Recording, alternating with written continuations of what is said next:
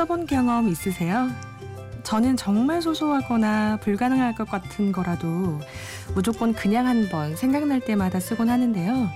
참 신기한 게 적었던 소원들이 하나하나 이루어지는 거예요.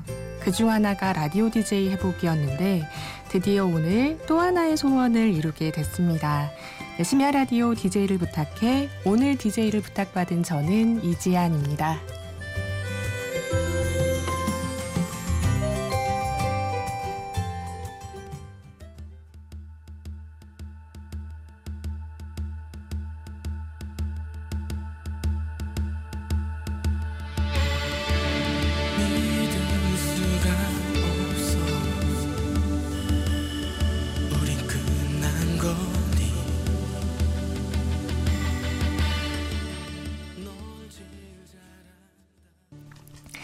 첫 곡으로 토이의 거짓말 같은 시간 들으셨습니다. 저는 이지안이고요. 음, 재작년까지 모 카드 회사에서 한 5, 6년 정도 근무하다가 현재는 경영 컨설팅 회사에서 새로운 꿈을 꾸고 있는 30대입니다. 지금은 주로 사업 계획서나 제안서 같은 논리적 사고를 요구하는 보고서를 쓰고 있지만 학창 시절에는 밤에 라디오 들으면서 일기를 쓴 다음에 그걸 DJ처럼 혼자 읽는 게 취미였고요. 지금도 딱딱한 전문 서적보다는 시나 소설 같은 문학 서적을 더 좋아하는 감성파입니다. 음, 음악을 들을 때도 요즘에 나오는 노래도 물론 좋지만 조금은 흘러간 노래를 더 많이 듣는 것 같아요. 그런 노래 있잖아요. 아, 이 노래 나 그때 한참 어땠었지 하면서 옛날 생각 많이 하게 되는 노래 한두 곡쯤은 다들 있을 텐데 오늘 저도 그런 추억 돋는 노래들과 함께 이야기를 시작해 볼까 합니다. 추억 돋는 노래 잭스키스 기억해 줄래.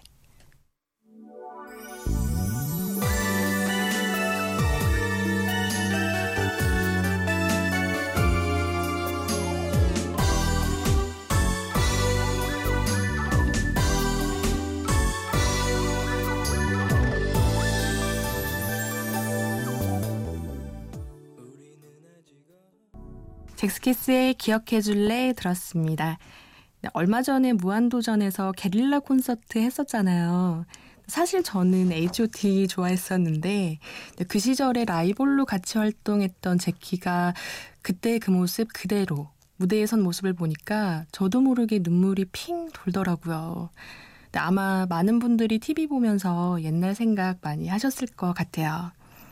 저는 엄마한테 문제집 산다고 거짓말해서 받은 돈으로 H.O.T 잡지 사서 보고 장기자랑 나갈 것도 아니었는데 친구들이랑 맨날 문희준 오빠가 췄던 카레에서 춤은 왜 그렇게 열심히 연습했었는지 모르겠습니다. 그 사서함이라는 것도 있었는데 네 자리 숫자로 된 사서함 번호로 전화를 하면 오빠들 방송 스케줄을 들을 수도 있었고요. 언제부턴가 잊고 있었던 그 기억을 제키의 게릴라 콘서트가 끄집어 내주더라고요. 또 하나 생각이 나는 게 그때 하드보드지로 필통을 만드는 게 유행이었었어요. 그것 때문에 학교 앞에 문구점에 가면 인기 연예인들 포장지가 그렇게 잘 팔렸었거든요.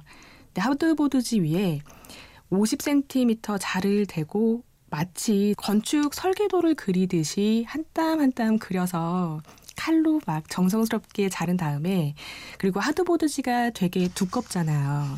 그래서 그냥은 안 접히니까 콕콕 살짝 살짝 칼집을 낸 다음에 접어서 통을 만들고요. 그 다음에 오빠들이 그려진 포장지로 감싸서 테이프로 고정을 시키는 거예요. 그리고 이게 또 더러워지면 안 되잖아요. 그 아스테이지 혹시 아세요? 비닐로 된 포장지 같은 게 있는데 그걸로 한 번 더 감싸서 정말 애지중지하면서 썼던 것 같아요. 모양도 사각형, 삼각형으로 만들었다가 길게도 만들고 가루로 납작하게도 만들었다가 크게도 도시락보다 정말 크게 만들어서 정말 잘 썼던 기억이 떠오릅니다. 노래 듣고 추억 이야기 더 할게요. 버즈의 어쩌면 그리고 VOS의 눈을 보고 말해요. 어쩌면 마지막이 될지도 몰라. 나의 사랑이 떠날지 몰라. 불안한 나의 마음 네가 알아챌 것만 같아서 너와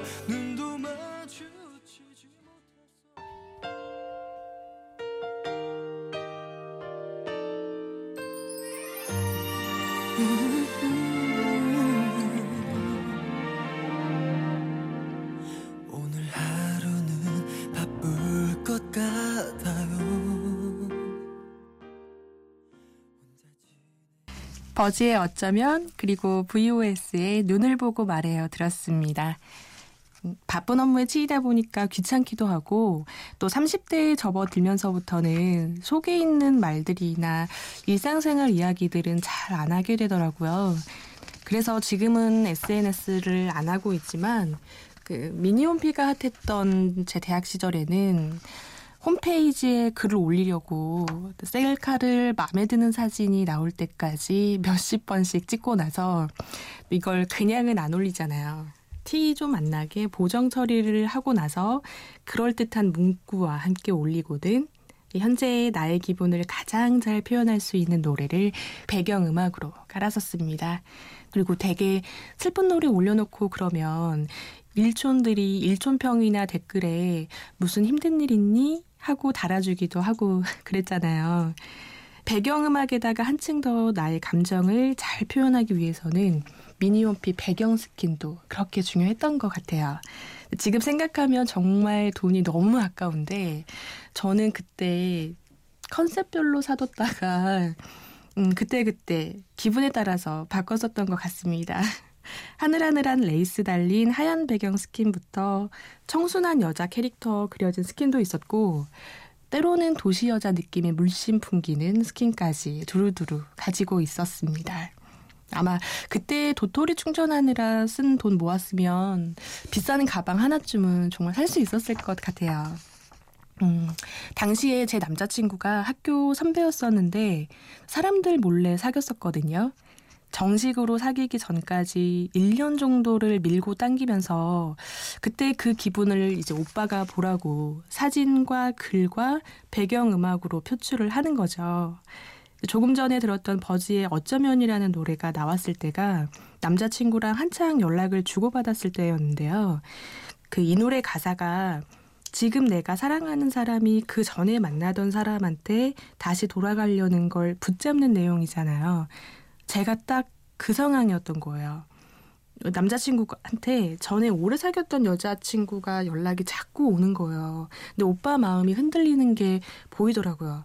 근데 그때는 정식으로 막 사귀고 있었던 때는 아니었기 때문에 오빠한테 어, 오빠 그 언니랑 잘해보세요. 5년이나 사귀었는데 헤어지면 진짜 마음 아플 것 같아요. 라고 말은 했지만 속으로는 아, 제발 나한테 와서 나랑은 한 6년 사귀자.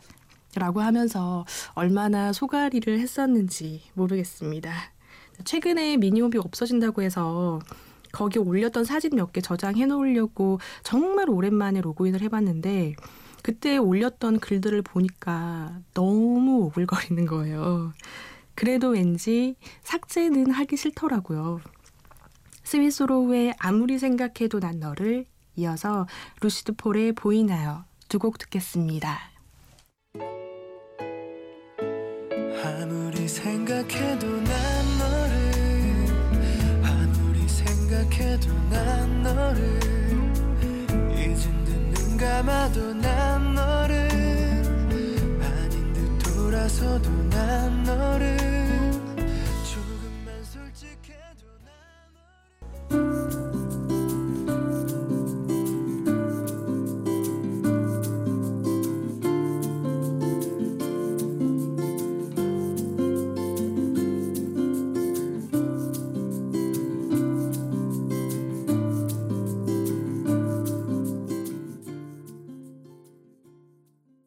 여러분은 지금 심야 라디오 DJ를 부탁해를 듣고 계시고요. 저는 이지안입니다. 19살 때 공부는 안 하고 돈을 조금이라도 벌고 싶은 마음에 피자집에서 3개월 정도 아르바이트를 했었는데요. 처음에는 유니폼이 너무 예뻐 보여서 한번 입어보고 싶어서 시작을 하게 됐어요. 그런데 사장님 서비스 마인드가 정말 남다르셔서 음료를 나르는 트레이 드는 방법부터 컵 잡는 방법, 그리고 테이블에 손님이 있을 때와 없을 때에 따라서 홀 안을 이동하는 동선이나 주문받는 방법까지 거의 호텔 수준이다 싶을 정도로 가르쳐 주셨는데 그게 좀 재밌더라고요.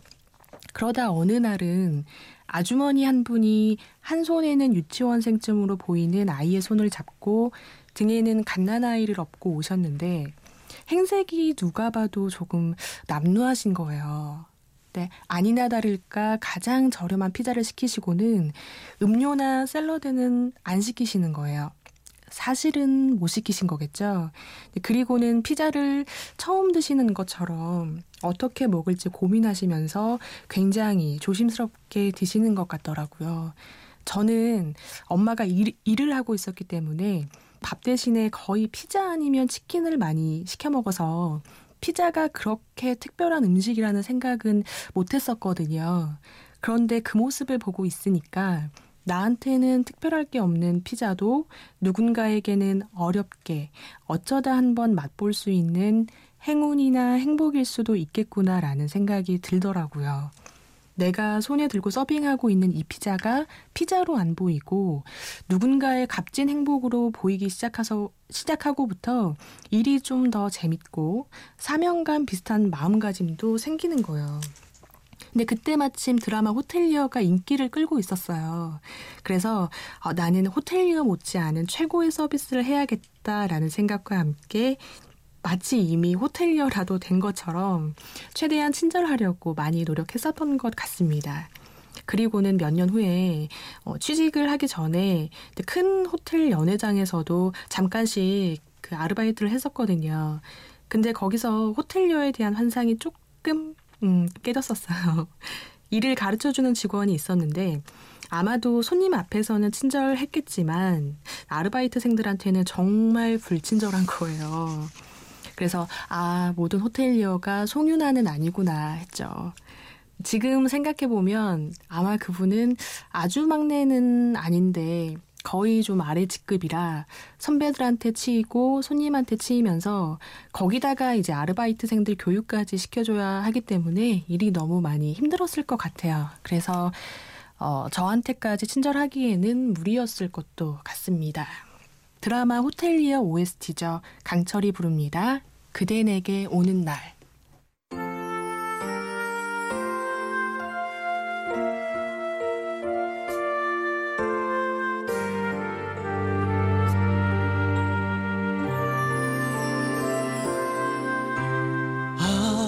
아무도 없다 해도 강철의 그대 내게 오는 날 들었습니다. 오프닝 때 제가 버킷리스트 이야기 했잖아요. 이걸 쓰기 시작하게 된 계기가 직장 생활하면서 찾아온 슬럼프 때문이었어요. 이전 직장에 저는 계약직으로 입사를 했었는데 나중에 정규직이 된 거예요. 그때 회사에서 2년 이상 근무한 계약 직원들은 전부 다 정규직으로 전환해 주셨는데 그거 좋은 일이잖아요. 근데 지금 생각하면 정말 쓸데없는 욕심이 좀 과했던 게 저는 실력으로 평가를 받은 다음에 경쟁자들을 제치고 저만 되고 싶었던 거예요. 정규직이 되는 것보다 네가 제일 잘했어라고 인정을 받는 게 더 중요하다고 생각했거든요. 그리고 더 솔직히 말하면 사실 저랑 같은 파트는 아니었지만 조금 얄미운 친구가 있었는데 그 친구는 내심 떨어지길 바랬었거든요. 왜냐면 그 친구는 일도 열심히 안 하는 것 같고 성격도 조금 못된 것 같고 상사들도 그 친구를 딱히 마음에 들어 하는 것 같지 않아 보이고 또 평판이 그렇게 좋은 친구는 아니었는데 똑같이 되니까 그때는 은근히 자존심이 상하는 거예요. 물론 일을 함에 있어서 평판이 다가 아니고 그 친구는 나름의 노력을 또 열심히 했을 텐데 저는 몰랐었던 걸 수도 있잖아요. 제가 옹졸하고 교만했던 거죠. 근데 이상하게 그 후부터 회사에 좀 고마운 마음이 없어지고 오히려 서운해지는 거예요. 내가 그 친구에 비하면 훨씬 잘한 것 같은데 같이 되니까 뭔가 저는 대우를 좀 덜 받은 느낌이고 그 친구한테는 그게 복인 것 같아 보이는 거죠. 너무 좀 이기적이고 말도 안 되는 질투를 했던 것 같아요. 하루는 퇴근 후에 집에 와서 자려고 불을 끄고 누우면서 라디오를 켰는데요. 러브홀릭의 인형의 꿈이 나오는 거예요. 근데 그 노래를 들을 때 남자친구 생각이 나야 되는데 오히려 제가 혼자 회사를 좋아한 것 같은 기분에 눈물이 그렇게 흐르더라고요. 근데 그 이후에 몇 달 동안 자면서 계속 그 노래만 들으면서 잤어요. 지금 생각해보니까 좀 너무 유치한 거 있죠. 생각보다 슬럼프가 좀 오래 갔었어요. 그래서 해결책은 저 스스로 찾아야겠더라고요. 그러다가 생각을 해낸 게 혼자 여행 가보기, 뭐 이런 일상적인 일들이나 당장은 이룰 수 없더라도 그냥 해보고 싶은 거, 뭐 이를테면 하버드 대학교 가서 1등으로 졸업하기, 뭐 몇천 명 앞에서 강연해보기, 또 회사 세우기 등등 될지 안 될지를 따지지 않고 무작정 쓰기 시작했습니다. 쓴 다음에 하기 쉬운 것부터 하나하나 하고 나니까 이걸 달성을 할 때마다 줄을 긋는 재미가 정말 쏠쏠하더라고요. 그리고 이건 죽기 전까지만 그냥 하면 되잖아요. 그러니까 당장 꼭 해내야 된다는 압박이 없으니까 초조하지도 않고 그냥 하고 싶은 것들을 쓰면서 아, 내가 원하는 나의 모습이 뭔지를 스스로 발견하게 되는 좋은 계기가 됐습니다. 여기서 노래 들을까요? 제가 깊은 슬럼프에 빠졌을 때 참 많이 들었던 노래 러브홀릭의 인형의 꿈 이어서 브라운 아이즈의 벌써 1년입니다.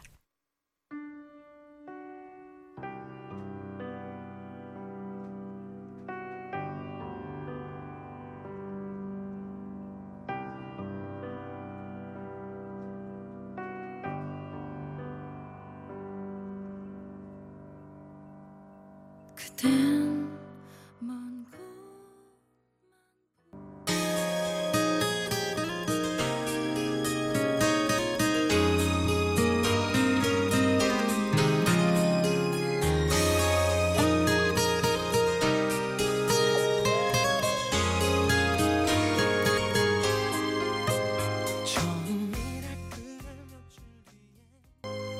러브홀릭의 인형의 꿈 들으셨고요. 이어서 들으신 브라운 아이즈의 벌써 1년은 광명시에 사는 김소연 씨가 신청해 주신 노래였습니다. 김소연 씨는 같은 직장, 같은 파트에서 3, 4년 정도 같이 일했던 회사 선배이자 정말 예쁜 동생이에요. 김소연 씨를 비롯해서 어, 같이 일했었던 동료들이나 책임자 분들까지 어, 정말 이렇게 잘 맞는 사람들을 직장에서 또 만날 수 있을까 싶을 정도로 팀워크가 정말 좋았어요. 야근을 거의 매일 하다시피 했었는데도 정말 즐겁게 일했었는데요. 그렇게 할 수 있었던 원동력이 뭐였을까 생각해 보니까 다 그 좋은 사람들이 옆에 있었기 때문이더라고요.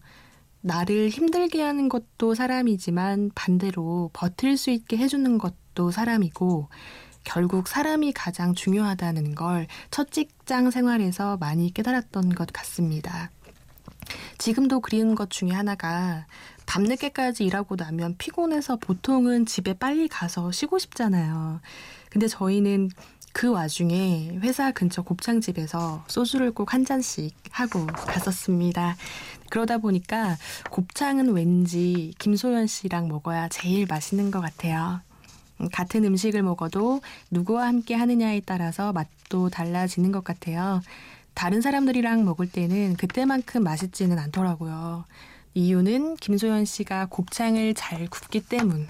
이라기보다는 뭘 먹어도 마음 맞는 사람들과 같이 먹었기 때문에 맛있었던 게 아닐까 싶습니다.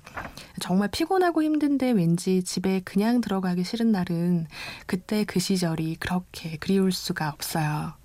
노래 듣겠습니다. 015B의 슬픈 인연.